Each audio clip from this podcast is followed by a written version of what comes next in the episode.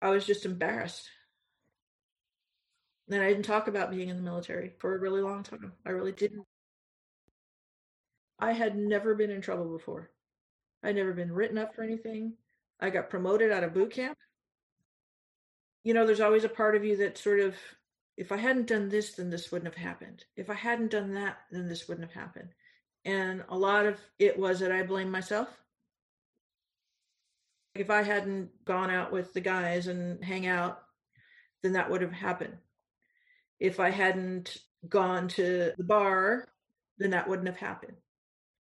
Ultimately, I was using and drinking because I didn't know how to deal with all that shit.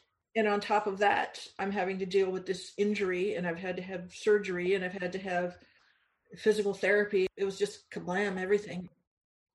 I remember the captain said, I just want her out of my Navy. I just want her out of my Navy.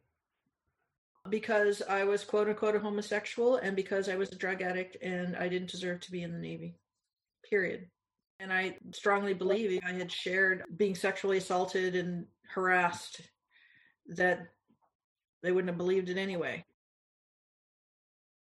And the thing that was really upsetting, there was second class officer who was positive for marijuana. And we were both in treatment and he was allowed to stay in the Navy. I actually asked for an administrative hearing to try and request to stay in because I really wanted to stay in, you know, and uh, because I was positive and because I was part of the LGBT community, it was just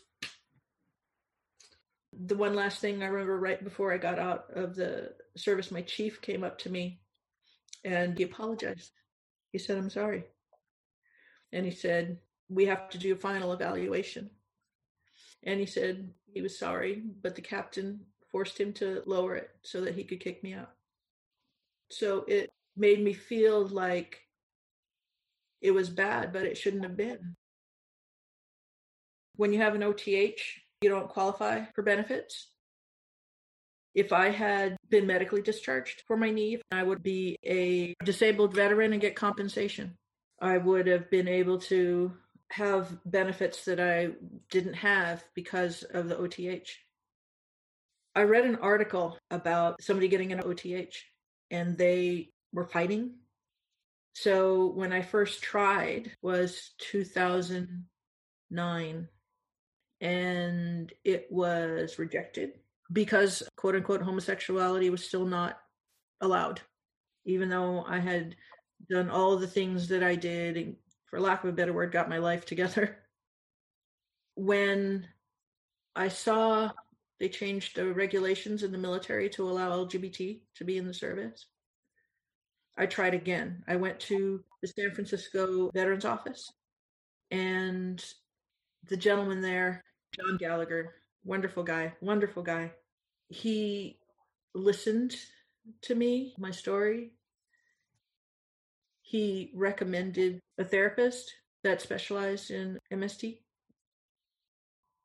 initially I didn't care about benefits even. I wanted the discharge upgrade. That was the thing that I wanted the most. Because I loved being in the service and I didn't think that what I did deserved as bad as it did. John and my therapist said if you want to try and get the upgrade, go to Swords to Plowshares. Because ultimately I couldn't apply myself. I couldn't hire an attorney. I, there was nothing I can do. Having a job or not, there was no way I could do that. Nothing. They upgraded it to general. I joined the Navy in 1953, and I was there for approximately four months. My name got turned in for being gay. And they said, You can't stay in the Navy because you're gay. They separated us from the rest of the people. After everybody got through eating, they just piled it all on the counter and gave us a paper plate with plastic spoons so they didn't want us to contaminate anything else. They did that for breakfast, lunch, and dinner. They gave me a bad conduct discharge. They didn't say what I did wrong. Just said BCD in big letters.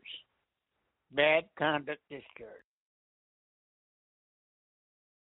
I went to see my grandparents, and somebody from the Navy had called my grandparents and told them that I was a queer and not to let me in.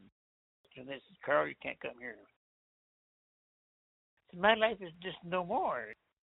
I said, I can't Mhm. go home. I can't do this. I can't get a job. When you get a bad conduct discharge, you weren't entitled to anything. Nothing. I couldn't do a lot of things. I couldn't get a decent job. I had a job with the Burnside Railroad before I went in the Navy. And when I got out of the Navy, I went back to work at the railroad. And they said, You got to show us your discharge or you have to leave. Well, I didn't show them bad conduct discharge, so I just quit and went. I got a job in Chicago as a nurse's assistant. Then that didn't work out. Then I got to California. Out here in California at that time, it was against the law to be gay. Got involved with the Coast Guard. Got a job there because they didn't care if I was gay or not. They didn't never even ask me about it. My first job was around the world on a ship, which was wonderful. I've been sailing ever since. So I retired a few years ago. Remember when they had Don't Ask, Don't Tell? I tried to get it straightened out then. I went to John Gallagher down at the vet center and talked to him, and John said, Why don't you get in touch with Swords to Plowshares?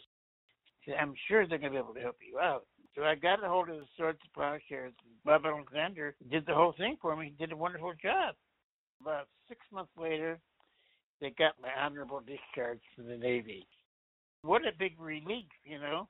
It was 65 years later, at least. From then on, I got accepted at the Veterans Building and at the Fort Miley Hospital.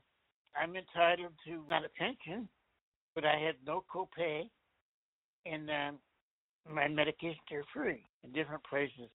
So everything turned out fine. My immediate family, my brothers and sisters, all accepted me for what I was. I had trouble with my twin sister for a while, but she's coming around. There's no problem with her anymore either. So uh, everything is fine.